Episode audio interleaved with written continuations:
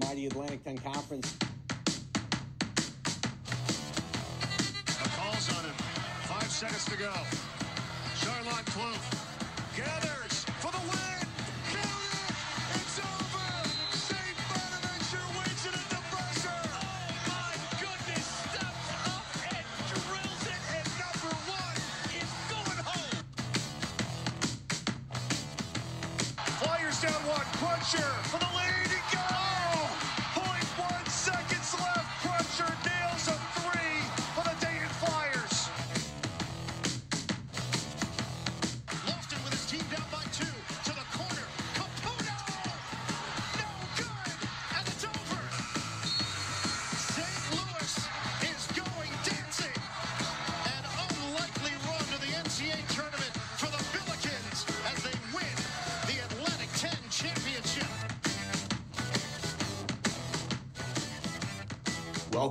to the A10 Talk podcast presented by Get Trending Productions.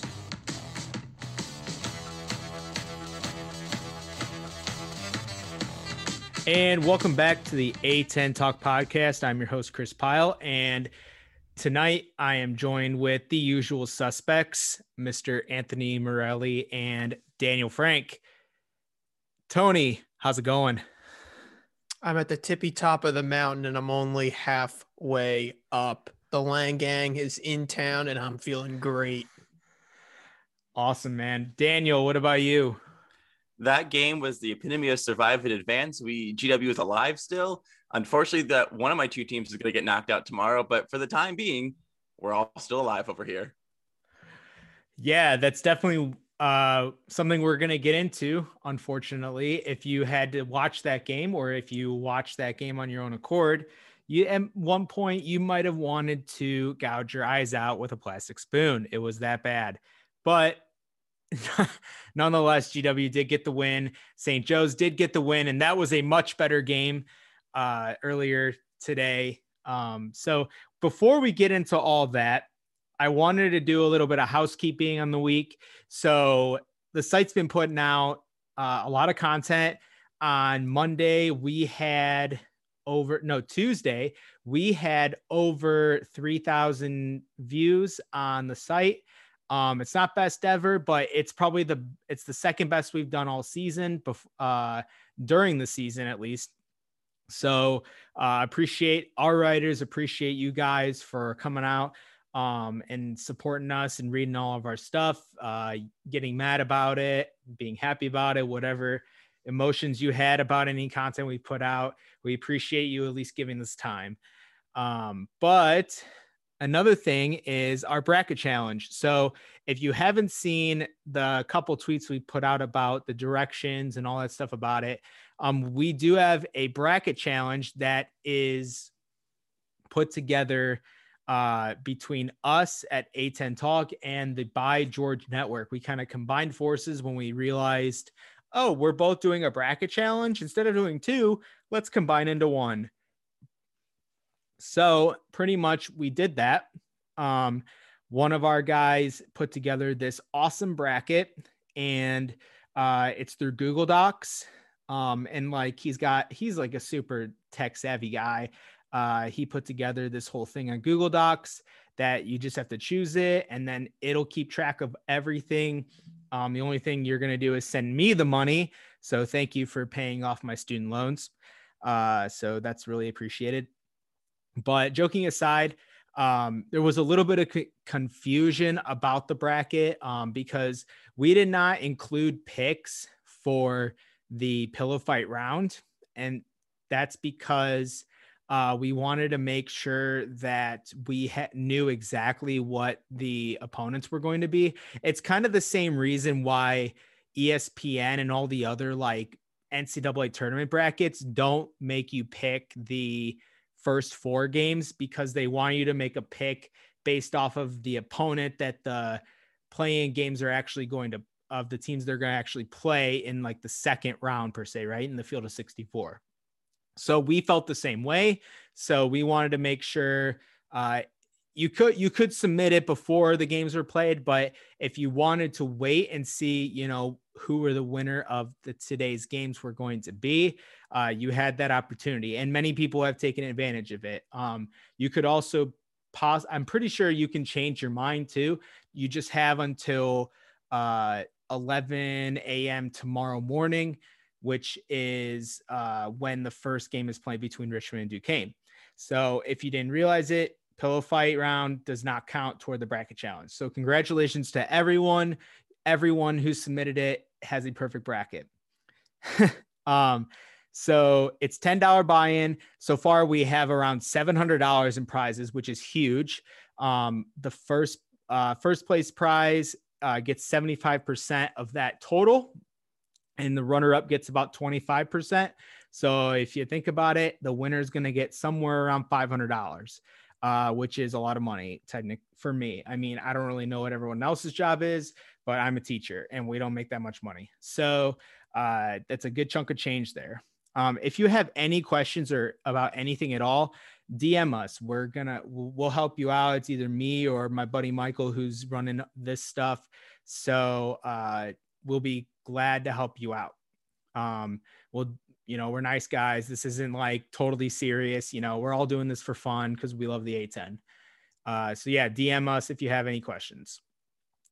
Other than that, um, let's just get right into recapping these games. So earlier, St. Joe's defeated LaSalle, and it was a very hard fought game. It was another classic Philadelphia Big Five game, as Anthony likes to put it. And I kind of agree, considering how the first two games went against these two.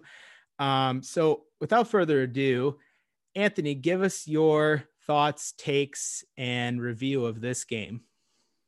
I can't believe I get to talk about this a third time on this show, which is always fun. First of all, this was an actual game. I mean, no offense, Daniel, but this this resembled real basketball where people were making shots and there was some functioning offense and a little bit of a functioning defense. My takeaway from this game is St. Joe's for the last 7 minutes only allowed two baskets and then two free throws they locked down on defense. Now we could say, well, LaSalle's not the epitome of a great offensive minded team. We know that they're ISO heavy sometimes and they struggle to score once in a while.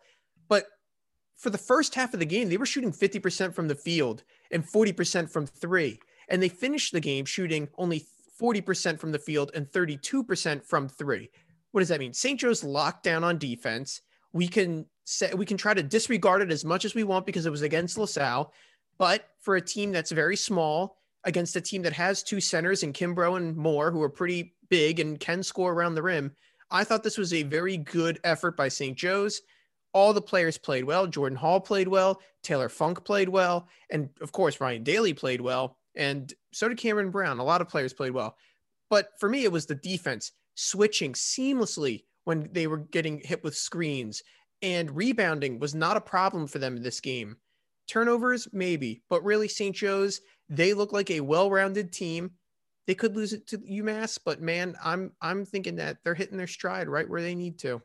So um, it's kind of crazy that throughout the year, Ryan Daly has not been with this team, and they just look putrid. And since he's come back, they're four and zero, oh. and I I don't know if it's just the effect of him out there. I mean, I know he's like, you know, he's a good great scorer, he's a leader, he's a senior, all that stuff. Um, but like, you know, he was on the team for the good part first part of the year. Um, but I wonder if that those losses were just because he, you know, that their non-con schedule was absolutely uh, abysmal. Like it, it was crazy hard. So I wonder you know, if they would have had some lesser opponents, you know, like when they played Albany, um, you know, would they have won a few more games? You know, would they would we have more of a complete story about what the real St. Joe's teams that team is like instead of, you know, what they were for the, you know, four or five weeks without Ryan Daly. Yeah, so, and you can't underestimate yeah. that non-conference schedule. I mean, Villanova, Tennessee, Kansas. It was I don't know who thought. I mean, I know why they did it, but in reality, was it for the better of building a new team? Probably not. And I just want to mention two players. Rahmir Moore and Cameron Brown, they were added to the starting lineup. And with this lineup of Jordan Hall, Taylor Funk, Rahmir Moore, Cameron Brown, Ryan Daly, they have not lost. And I really do think some of it has to come to those two, Brown and Moore, who were freshmen last year and played well last year. They were very quiet for majority of the season. Now they've come and they've really brought something different to the team. And I'm glad to see them growing because without them getting better, I think the team is still a little stagnant and there isn't anything to look forward to. So I'm glad that those younger guys are now trying to step up along with Jordan Hall. So that's my last point. Well, four game winning streak. Um, Billy Lange is starting to make it look like these guys are a real team. Um, Taylor Funk has probably looked never better. Um, Ryan Daly has looked never better, regardless of how you think his athleticism is. The dude is just a walking bucket. And we'll get more into their game with UMass later. But we're going to move on, uh, unfortunately, to uh, that other game, Fordham and GW. Uh, it looked like GW was going to run away with this thing. And then the wheels fell off a little bit and Fordham found their stride. Um, I don't really, I, I don't know. I was in and out of this game. I had some things that I had to do for work today, but I'm assuming Daniel saw the whole thing, or at least he skip he didn't pay enough attention during class to uh, watch the entirety of this game. So, without further ado, Daniel, go ahead. Tell me about this game. Well, my first sentence I got to say is they don't ask how, they ask how many. uh, that was kind of the epitome of this game. Also, I will just say for anyone bemoting how ugly a game this was, and don't get me wrong, this was a horrendously played game they clearly never sat through the 2008 game when GW beat St. Louis 49-20 and held St. Louis to 14% shooting, which is still the Division One low, 20 points in a ball game. Uh, and I was there for that. That was brutal. Uh, so anything else from there is kind of north of it. That's always kind of my how I uh, would rate a game is based off of that. I will say so. My situation for this, this is why I love March. Is it gives me an excuse not to pay attention in class. Daytime basketball, I, I, I live for it. So I did not get to see the first half of the game. I had the live stats on the background of my class, but from what I was looking at the stats, GW started this game on fire. Um, they got up to a 15 point lead. I know that Jameer Nelson Jr. had a career high of points, and he said it in just the first half. He had 14 points. Um, and then my class ended. I got downstairs to watch the rest of the game uh, if you want to call it a game. Um, I will be honest, for about 19 and a half minutes, I thought that GW was going to lose. And it was one of those situations I had a tweet drafted in my head of just like GW loses to Fordham in the playing game for the second year in a row. I don't know what to say right now. I was so glad not to have to send that tweet.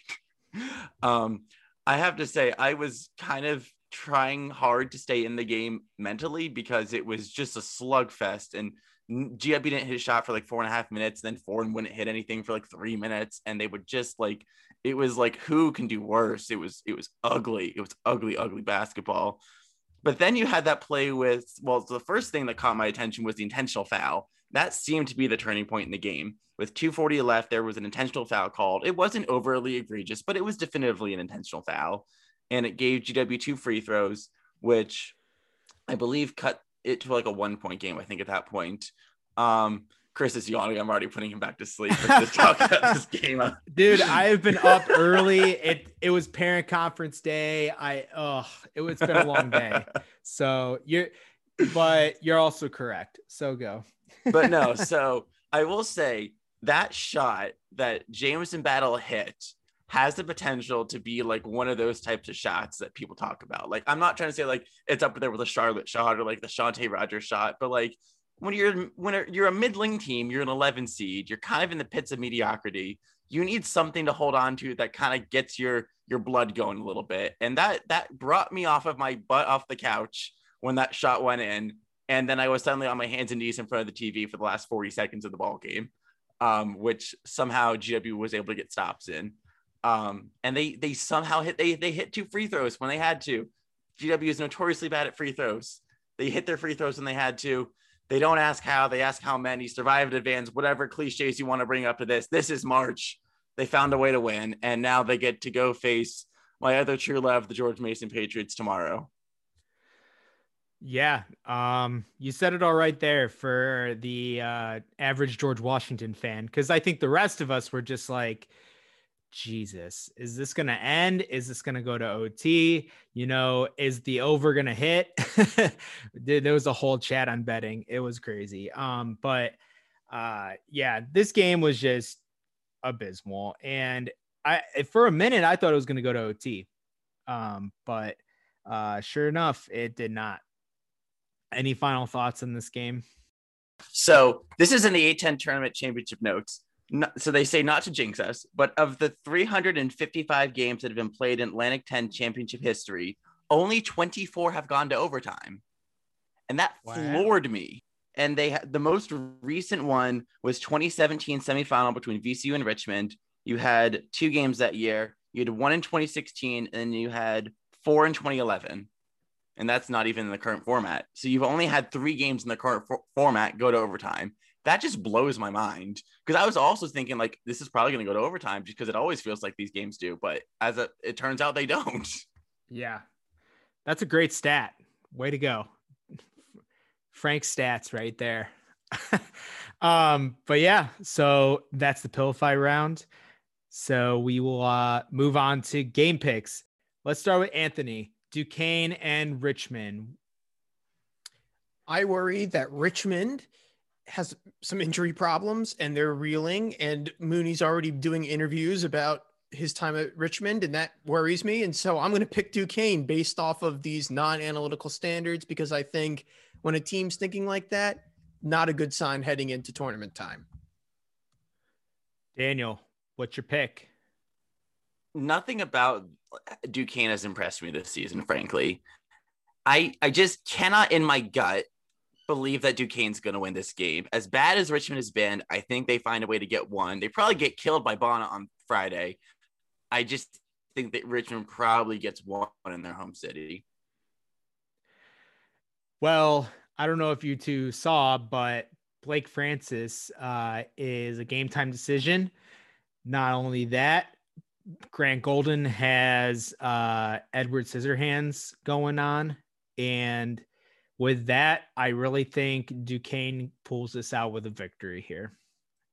Uh, they're just not going to have. I, I, I can't trust like a Blake Francis that's not 100% or a Grant Golden that's very limited to what he can do, especially on the boards. Like Duquesne might have 40 rebounds and Richmond might have like four. so uh, I got Duquesne in this one. St. Joe's and UMass. Uh, Anthony, who you got? It was funny. I was actually on Clubhouse with some UMass fans. We were talking about this. So I have so many thoughts in my head, but I'll keep it really short. Tre Mitchell is good. St. Joe's has no center that can defend him. he is very good. However, St. Joe's could put five guys on the perimeter and dare UMass to cover them on a man coverage. I think UMass does a 2 3 zone, or they do a full, a full court press into a 2 3 zone, trap the ball handler, and then just use the center to chip away at St. Joe's. I hate to say this, but there's something inside me saying UMass just comes out and beats them, especially since St. Joe's hasn't played them this year. I don't like that kind of matchup, not seeing a team. So I'll take UMass. Daniel, how about you? UMass has been the weird elephant in the room that we've all been talking about this whole time. And the logical decision here would definitely be to go with the higher seed. I just, I have this gut feeling that UMass just isn't that good frankly. I mean, from what we saw on Monday night, I just I I I don't know. I just don't have faith in them. Also, this analogy came to my head just now, and I have to share this. I feel like Ryan Daly is the Phil Kessel of this St. Joe's team. Everything about his stature, his his posture, I just I, I get the vibe. I gotta go with my man Ryan Daly. How can I pick against him? Come on, Anthony, pick your boys. I'm going St. Joe's. So funny you mentioned Phil Kessel, but he's my favorite hockey player, and I have a Penguins Phil Kessel jersey and uh, this like jersey sweatshirt thing that's like an old Penguins replica. That's a Kessel one. Um, yeah, I love he he's like my favorite hockey player. So uh, with that, now I'm kind of pumped. So I had UMass winning this game, and then one I I was looking back and forth because I'm like okay, now I got to have some serious consideration to St. Joe's. They're, they're they've won four in a row. Ryan Daly has come back. He's looked like a stud. Taylor Funk looks like a stud. Cameron Brown all of a sudden looks like the guy that we thought he'd be. Um, and I was like, but they their defense is shit, and Tre Mitchell is like godly, you know, like he he's like a first team player, and he he's uh he's just probably he's probably one of the frontrunners for player of the year if UMass wasn't out so much. Now he doesn't really get that consideration, you know. So let's think about this. UMass has been back from a COVID pause uh, for only two games now, basically one week. And they played Richmond St. Louis. They lost both of them. They have yet to beat anyone in the top uh, part of the conference. They have only beaten that they have only lost to George Mason, which technically is the top half of the conference. So they've not beaten anyone in the top. So it would be a team below that, right? But one stat has gotten to me, okay, that made me pick, make my pick. Tre Mitchell, since coming back from their COVID break, has in both games has scored 10 points and nine points. Okay. He has not been a factor at all. Richmond and St. Louis neutralized him. Not saying St. Joe's can do that, but I'm not really trusting Tre Mitchell right now. St. Joe's is hot. And this this is going to be the first time that a pillow fight team gets to Friday. So I'm taking St. Joe's. Chris is a bigger St. Joe's fan than me. I'm gonna say you, I have to correct you as well because UMass did not beat George Mason. They lost in double overtime. So they do not have. Oh, that, that yeah, that's what I that's what I meant. Uh, whatever I said, uh, that's what I meant. So like they haven't beaten anyone in the top part of the conference, you know, and George Mason is the top part of the conference because they finished sixth, right?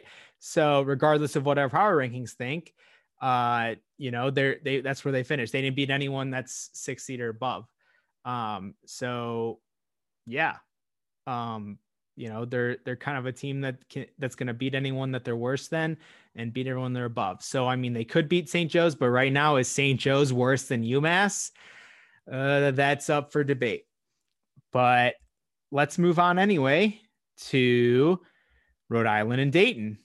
Anthony, go for it. So I said Dayton was my dark horse. If we want to use that term, love Jalen Crutcher. He does a lot of good things very well. Dayton is a more well-rounded team. I, I, this is one of those don't think about it too much. Uh, St. Joe's UMass toss up, and I we could talk to we're blue in the face about all these different factors. I talked to UMass fans for an hour tonight. This game, not a toss up. This game is pretty evident. Dayton's the better team, and it, they have the experienced coach. They should come out with the win. Daniel, what about you? I just cannot bring myself to believe that Jalen Crutcher's career at Dayton is going to end at Thursday on Thursday in the Atlantic 10 tournament. It's just not going to happen on a Thursday in in the Atlantic 10 tournament. Dayton's going to win this game. It might be ugly, it might be a blowout, I don't know, but Jalen Crutcher's career is not ending on this day. It just isn't. Dayton's going to win. Yeah, I have the Flyers too, and one big reason uh, we've learned Jeremy Sheppard is out for this game. And that's like Rhode Island's second best player. You could even call them their best player because Fatts kind of doesn't get a lot of points like from the floor. It's always from the free throw line. But Jeremy Sheppard is kind of like their pure scorer. He's also a senior. So they're going to have to rely on someone else besides Fatts. And it looks like it'll be probably Ishmael Leggett. It could be Mitch Makai Mitchell if he stays out of foul trouble. I don't know. But Dayton is starting to pull it together here. Um, Rodney Chapman start is starting to look back into form. Plus, I, you know, a lot of people have said Dayton, you know, they lose to all the crap teams, but they beat all the teams above them. Rhode Island's kind of a crap team, so they'll probably lose this game. So, however, I was very encouraged by the Bonaventure game the most out of any good team they've beaten this year because Jalen Crutcher fouled out with like four minutes to go in that game. I think three or four minutes to go. And Dayton was only up by like three or four. So, by that logic, against St. Bonaventure on the road, you would think, oh, Bonaventure's just going to take over. Well, they found another contributor in RJ Blakney, a freshman who has really come into his own this year.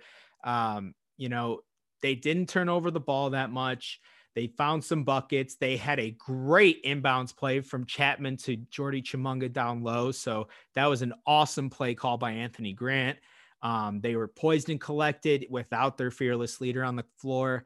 Uh, so I got a lot of confidence from this team in that game. And and I know what their problems are with teams that are bad this year. But you know what? If they can just get by this one game, which they have beaten Rhody before, and they were up 18 in the last one before it fell, I think they learned before that last game when they were up 18 and lost.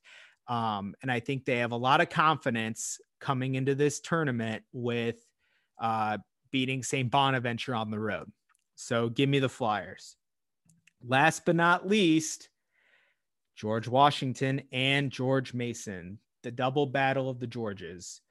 Anthony, go ahead. Which founding father do I like more? Is the question I think we need to ask ourselves when we see this the internal battle that happens within Daniel as he looks at this matchup. Mason has to be the pick. What I watched today with George Washington or the clips I did see, I watched the ending of the game too. Very ugly. Did not like what I saw. George Mason is a team that is hot, kind of like St. Joe's. I've watched them play in these last couple of games. They look just like a better team. They're more cohesive. They have way more scoring weapons. It's another no brainer. It's George Mason. Daniel, how about you? I really don't know, truthfully. Um, so the thing is, GW played really, really bad when they played in Fairfax, which is going to be eight days ago now, as you listen to this and as the game is played. Um, GW got out rebounded on the offensive boards 23 to 4. Ricky Lindo was a non factor. Jamison Battle was a non factor, and they lost by five. So, with that, I I don't know if I'm talking myself into this or not, but here's the deal GW also didn't look great today or yesterday by the time you listen to this. I, I grant all of that. George Mason is in show me territory because they're making me believe in them also. They've won four straight. They beat the living snot out of LaSalle. They've got some nice wins with VCU recently. So if George Mason is for real, I need them to win this game and prove to me that they are for real. Because I, will tell you, the Giant Killers group chat that I'm in um, was extremely concerned when they saw GW come back and win. Um, I think most George Mason fans are expecting a loss, to tell you the truth. I my, I have Mason highlighted on my sheet. I know I'm rambling. I'm sorry. Um, I that's what I'm gonna have to go with. But I would not be at all shocked if GW comes out and wins this game and maybe wins it by like a couple possessions going away because something about Mason in the A10 tournament just is a weird conundrum for them. I'm not saying it's to be an upset, but it's this is the hardest game for me to pick just because the two teams that are painfully inconsistent and just I need them both to prove to be what they're capable of. Yeah, um GW kind of stinks right now, Daniel. I mean, I, I love Jamion Christian. I think he's a great coach. Um, I think he's leading them in the right direction, but they just don't look good right now. And I thought they looked great after the the Rhode Island game, and Rhode Island's definitely a better team than them, but uh, they they just look tired out there. I don't know what it is. Like they they today they uh, I mean it is Fordham, but when you're up 15 on Fordham, you can't like let them back in the game. Uh, Mason is also pretty much like other than St. Joe's, they're like one of the hottest teams in this league. And, you know, I don't think you can take away the confidence of this team at all. Dave, Dave Paulsen has them riding high. Plus, I'm pretty sure if I remember my history correctly, but Mason is only, since they've been in the A10, they've only made it to Friday one time, I think. I'm pretty sure. So I think it would be a huge boost for this program if they made it to uh, made it to Friday. So, so, I also thought that, but apparently they've made it three times, which I did not ooh. know. They made it in 2017. They lost to VCU. In 2018, they lost to St. Joe's by 20. And in 2019, they lost to St. Bonaventure. So if they make the quarters this year, will be the fourth in technically four years because 2020 doesn't count because they didn't get to play that game. Damn. Okay, well, sc- screw me then, because like I like did not. Maybe that was an article I wrote in the past, but like I was with Damn. you because I did not realize that until I saw that today, and I was like, that cannot be right. But yeah, I mean, the thing is, they never are close in the quarterfinals. They get there, but then they get the shit kicked out of them. I mean, yeah, yeah, that's crazy. Um, but yeah, I got Mason in this one. Uh, let's go, let's go Mason in that one. Um, but that's the end of our game picks. Hopefully we're right, and if we're not, like, holy crap. So, uh, because I think we all went like the higher seed in that one, except for like Joe's. Um, Duquesne Richmond kind of a toss up, but like, holy crap, if Rhody beats Dayton and GW beats Mason. Um, after a- after our final thoughts here, we will get into an interview with uh, Grant Golden from Richmond. Uh, that was a fun interview. He wore a Metallica shirt during that interview. I just had to throw that out there. Um, he's a really chill guy. So uh, with that, Anthony, what's your final thoughts for this one? I know I picked UMass to beat St. Joe's, but I just want to make it clear to all the listeners out there I am rooting for St. Joe's to win. the Lange Gang is in town. And for all the people who were saying his job was on the hot seat, me oh my, how does winning change it all? I can't wait for St. Joe's to be the team that makes it from Wednesday to Friday. Hey, maybe even Saturday. Next stop, the moon with this team. I'm so excited. And the Hawk, of course, will never die. Daniel, how about you? Final thoughts. If there's ever a year for craziness in the Atlantic 10, I genuinely th- genuinely think this could be the year because one of the things that's always snake bitten teams that are lower seeds in this tournament is they have to play extra games and they just run out of gas. If a team can just get through the semifinals, all of a sudden they have a week to rest before the finals. So if a team can get there and just get through the semifinals and find a way that's a lower seed, whether it be whoever you want to pick, I think this could be the year.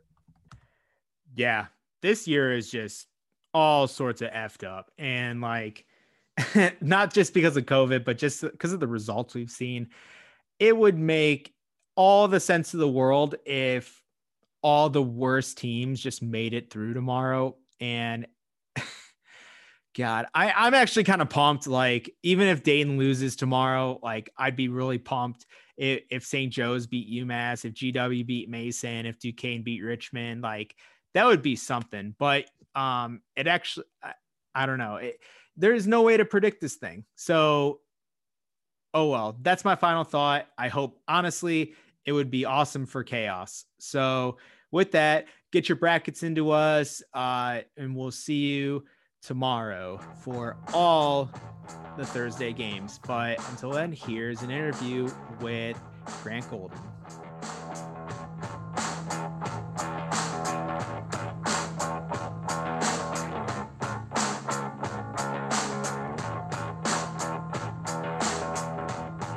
Okay, I'm joined now by Richmond basketball player Grant Golden. Grant, what's up, my man? How you doing? I'm doing all right. I'm doing all right. How about yourself?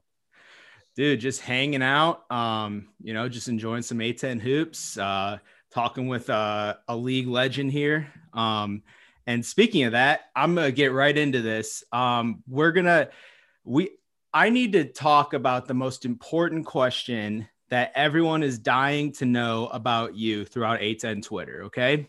Okay. You you have been in this league, it seems like forever. So like how old are you actually? Like you can tell me, are you close to 30? Like it seems like you've been here forever. Like it's cool. Like BYU players are all basically like 35. Like yeah, nah, I feel you. Uh, but nah, believe it or not, I'm actually only 23 years old, which I know to everybody else probably seems old, but I, I still feel pretty young. So dude I- it's incredible like the, all the all the comments i see online it's so funny we're like grant golden has been this league forever it was kind of like TJ Cline too you know like yep. i don't know what it is about chris mooney but he gets guys like you and TJ Cline and like they just stick around for like forever It's no weirdest doubt.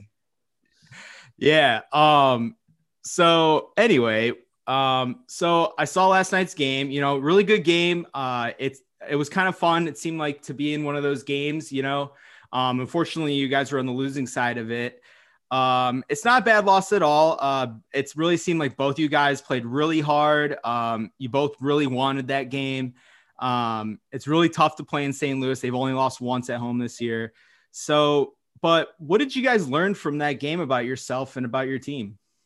Um, you know, I think the biggest thing for us uh, after last night was just, you know, we shot, we showed a lot of grit and toughness, um, especially in the second half. Um, they went on that little run. I think it was Perkins hit two back-to-back threes, and they kind of blew it open to nine there early in the first half, and sort of were able to maintain that lead. Um, and you know, we went into the locker room and we were just preaching chip away, chip away, and that's exactly what we did. And that's a testament to all the guys that were out there um, we had a lot of guys step up. Um, so, like I said, I think we showed a lot of grit and a lot of toughness in a, like you said, a tough place to play. Um, so, you know, obviously we wanted to win, but I think there's a lot of things that we can take from that game, especially moving forward here into the conference tournament. Yeah, absolutely. Um, by the way, how many fans do they have at that state at uh, at Chaifetz? Um, I don't know what the official count was. I'm pretty sure they were allowing 1500 total. I don't know how many ended up coming, but there, there was a decent amount of people in there. Um, the people that were in there did a pretty good job of, of making some noise. So it, it was a good environment. Yeah. If it did, it, was that like the most normal it felt like since you guys have started playing this year? Yeah, I would probably say that or, um, probably that or Kentucky. Uh, obviously Kentucky early on, um, I don't know what they are at now, but they had, I think, 3,000 people total um, that were allowed in. Obviously, a bigger arena and everything. So uh, I would definitely say that in Kentucky were probably the two most normal games this year. Speaking of Kentucky, um, so you guys beat them at Rupp. Um, that was pretty sweet. Um, how bad is Kentucky? You could tell me. It's okay. um, you know, I don't. I like everybody's seeing they've had a tough year. Um, but I think, you know, with the way that they do things, obviously with the one and dones and having a lot of freshmen play, um, I think this was just a super tough year for any team that was relying on freshmen. Um, you know, a lot of teams weren't able to get back in the summer protocols, trying to figure all that out. A lot of teams weren't able to work out uh, when they first got back. So honestly, I think they just probably had a lot of trouble with that. They have a lot of young guys playing, and uh, it's tough in college basketball to have that, especially in a year like this.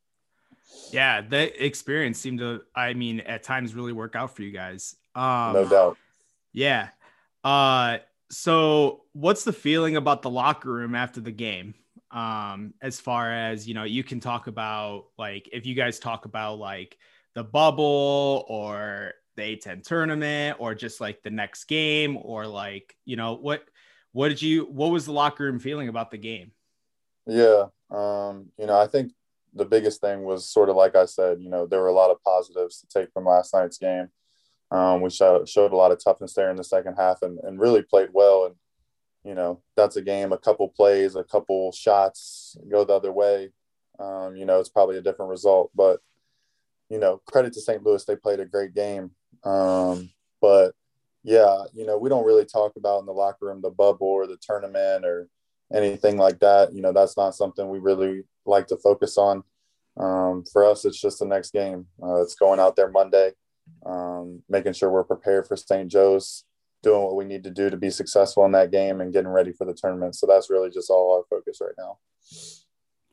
Yeah. Um. So, how how's your finger? Um. You know, it, it's that it's funny because uh online um at least last night like i saw a couple like tweets that were like Grant that said you were like Grant Scissor Hands or Grant Scissor Claws. it was kind of funny, but like, how did how does your your finger injury like change your game plan? Uh, yeah, um, it's certainly certainly uh challenging. Um, and then obviously the contraption that we came up with to uh for me to wear during games doesn't help at all. I mean, obviously it helps in terms of um, taking away some of the pain at least when it gets hit um, and trying to keep it protect as protected as possible. But uh, yeah, certainly different. Um, certainly some things that I have to think about during the game and everything like that. And I think last night, obviously, to get the first game over with and sort of um, feel it out and sort of see what I was able to do, what I wasn't able to do. Um, I think moving forward, I'll, I'll be all right. Um, I think I figured some things out, and hopefully, you know, I can just be the best possible version of myself, regardless of, uh, regardless of this finger of mine.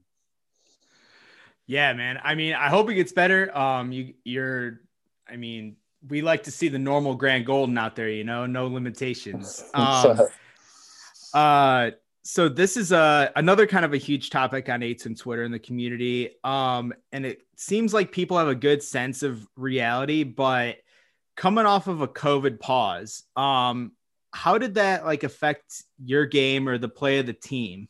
Um, yeah. Go ahead. Um, you know, I think it's different for everybody. Um, you know, uh, I think for someone like Jacob Gilliard, uh, you know, him being his size and how good of an athlete he is in terms of conditioning and stuff. Um, you know, for him, it's more of a rhythm thing coming out of uh, a pause. So, you know, getting up shots, um, getting his feel back, everything like that. For people like me who are lugging around a little more weight and everything, I think it's more of a conditioning thing. Um, I think Mhm. that was the biggest thing for me, uh, just getting my wind back. Um, obviously, you know, not only coming off a pause, but also I was one of the ones that tested positive. Um, So, you know, having COVID and everything and just trying to get everything back in rhythm in terms of conditioning and stuff. So I think it's different for everybody, but certainly a challenge, certainly something that a lot of teams have had to deal with. Um, you know, obviously, I think we did a pretty good job. Credit to our uh, training staff uh, for the program that they, you know, sort of worked us back into activity with. Um, but yeah, it's it's certainly tough for sure.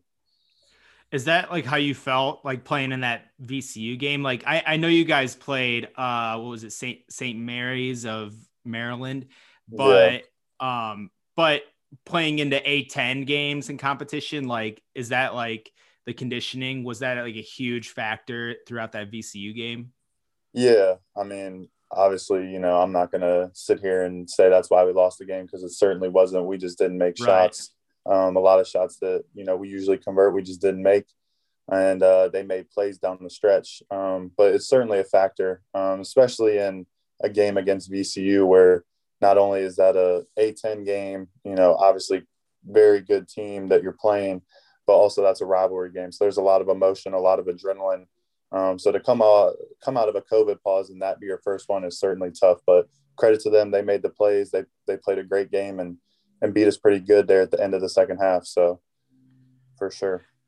Yeah, you yeah. I mean, that team is really good. They're I'm watching them right now. They're uh, they're in a big fight with Davidson right now. Um, so top four is not out of it, out of uh, the question for you guys right now.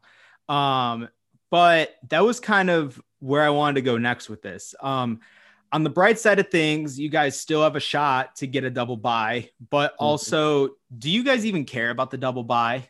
Because I know we talk about it a lot, like, oh, it's your best chance to win, blah, blah, blah. But every year we see teams lose all the time to play uh, that play on Friday uh, to teams that played on Thursday. Like even two years ago, the la- the defending champion, technically two years ago, St. Louis, they were the sixth seed. So, you know, what are your thoughts on that?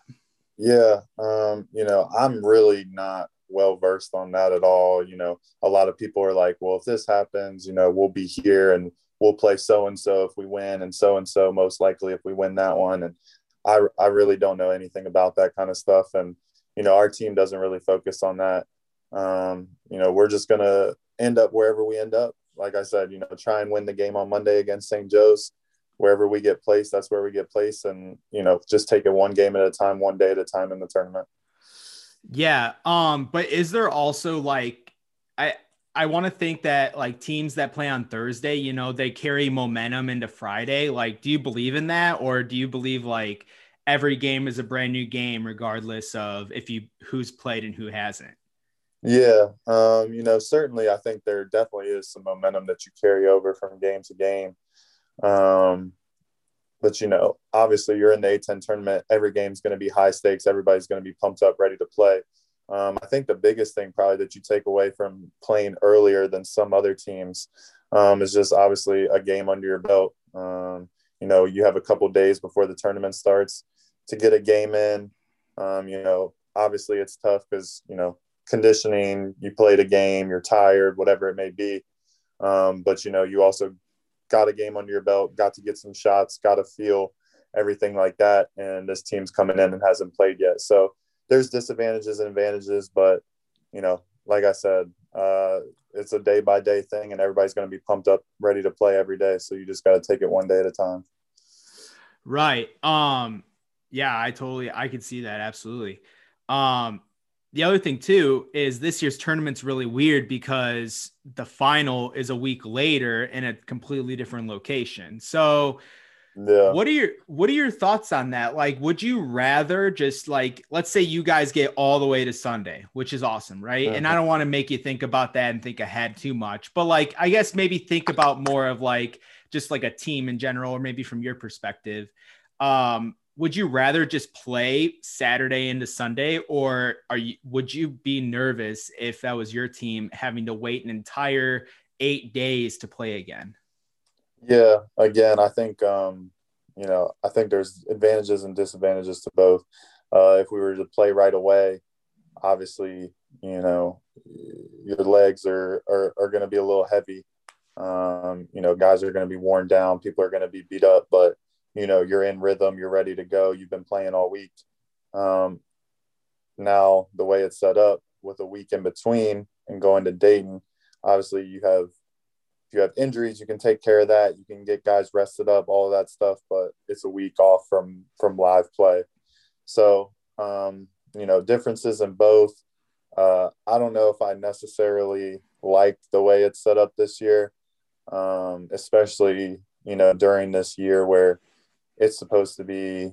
You know, we're so worried about COVID and safety and everything like that. I just don't really see why a whole traveling to a whole nother city a week later um, makes sense in, with that, but it is what it is. Dayton's a really fun place, um, a really nice arena. It's hosted events like that before, obviously, hosted tournament games, so it, it'll be fun regardless. Yeah, absolutely. Um, I yeah, I'm kind of with you too. Um, I I do know I I do think that the A10 is just trying to mitigate risk, but I don't know. It it seems like no matter how much you guys do, because like I know you guys like follow a lot of protocols and everyone does, but like teams end up getting it anyway. So it's like, you know, is that going to really matter? Um, but but yeah, we'll see. I mean, I hope no one gets sick. Um, Exactly. uh, so final question here. So, or final uh, thought here. So, uh, at the end of this season, we're gonna uh, host an A10 award show. It's called the A10 Talkies about our site, the A10 Talk. Uh, it's similar to the Dundies of The Office, if you've ever watched The Office. Um, and you're nominated for two awards. um, you are nominated for A10 Dad of the Year because you, I don't know if you noticed, like you put off some really good dad vibes. Um, it's cool because like I do too. Like I own like I, go to bed at like 10 and like I'm not even a dad yet. Like I'm almost 30 though. But um your your award A10 Dad of the Year and then the Been Here Forever Award. Um you're nominated uh for those two awards. And let's see, the other the other Been Here Forever awards are Jake, um, Crutcher, Hasahn French, and Jordan Goodwin. And then the A10 Dad Award. This is a tough one. Ryan Daly, you, uh, your teammate Matt Grace, and and uh, Ryan Murphy from Duquesne. So, Okay. um, yeah. So, do you? Uh, I need I need presenters. Are you able to be a presenter? yeah. Uh, as long as I don't have anything that day, whenever you guys do, I'd be I'd be more than happy to present. Yeah, man. All I, I literally all I need you for is like five minutes to just say these lines and we'll record it and put it on a pod. That's like it. Sounds good. Sounds good. um, but actually, side question: How do you get your hair like that? Okay, dude. Because like I don't know if you noticed, but like this hair is thin as hell, and I'm I'm not I'm still in my twenties. Okay, like Yeah. what's your what's your secret? What's your shampoo? Please tell me your your hair products. I need help. um, well, I had a buzz cut for all the way up until my senior year in high school, and then that's when I decided to grow it out. And uh, I finally got it to uh, a pretty absurd length. Obviously, as you guys have seen, I actually cut it uh, over Christmas break, so it's a little shorter than what it was to start the year. Um, in terms of shampoo and all that, uh, I, I got to keep that. I got to keep that secret. I haven't. I haven't told anybody. The only person that knows is Jacob Gilliard, and that's because he's my roommate and we share a shower. So he's my shampoo's in there. So he's the only one that knows. Let me guess. It's mane and tail. nope. Nope. It's not mane and tail. Oh, I was like, it's it might be the horse shampoo. I don't know. but but anyway, Grant, um, thanks for coming on. Uh, I appreciate you taking your time. I love the Metallica shirt, and we'll see you uh, on TV in a couple days for uh, St. Joe's. So uh, is that is that your? It's at home, right? Yep. And that's your senior night. Uh, yeah, I guess because of COVID and everything, um, you know, they didn't really want to do like a senior night because they felt it would be tough without fans and stuff. But I think we're doing something like a video before or something, and then we're going to do something hopefully when everybody's families can make it to town uh, after the season, maybe. So we'll see. All right. Do you know if they'll be like posting that like live to like watch virtually, just in case Uh, fans want to watch? Yeah, I'm not sure. I, I would imagine they would, um, but I have no idea. I'm, I'm sure they'll come up with something though for sure. Gotcha. Well, um, awesome. Well, this has been awesome, man. Uh, thanks a lot. Um, I hope I hope you guys uh, make an awesome run in the A10 tournament. Maybe make it to the NCAA tournament. But I don't want you to think about that stuff. You just keep playing and doing your thing. no doubt. I appreciate you having me on. Yeah. Thanks, man. I'll see you later. Sounds good.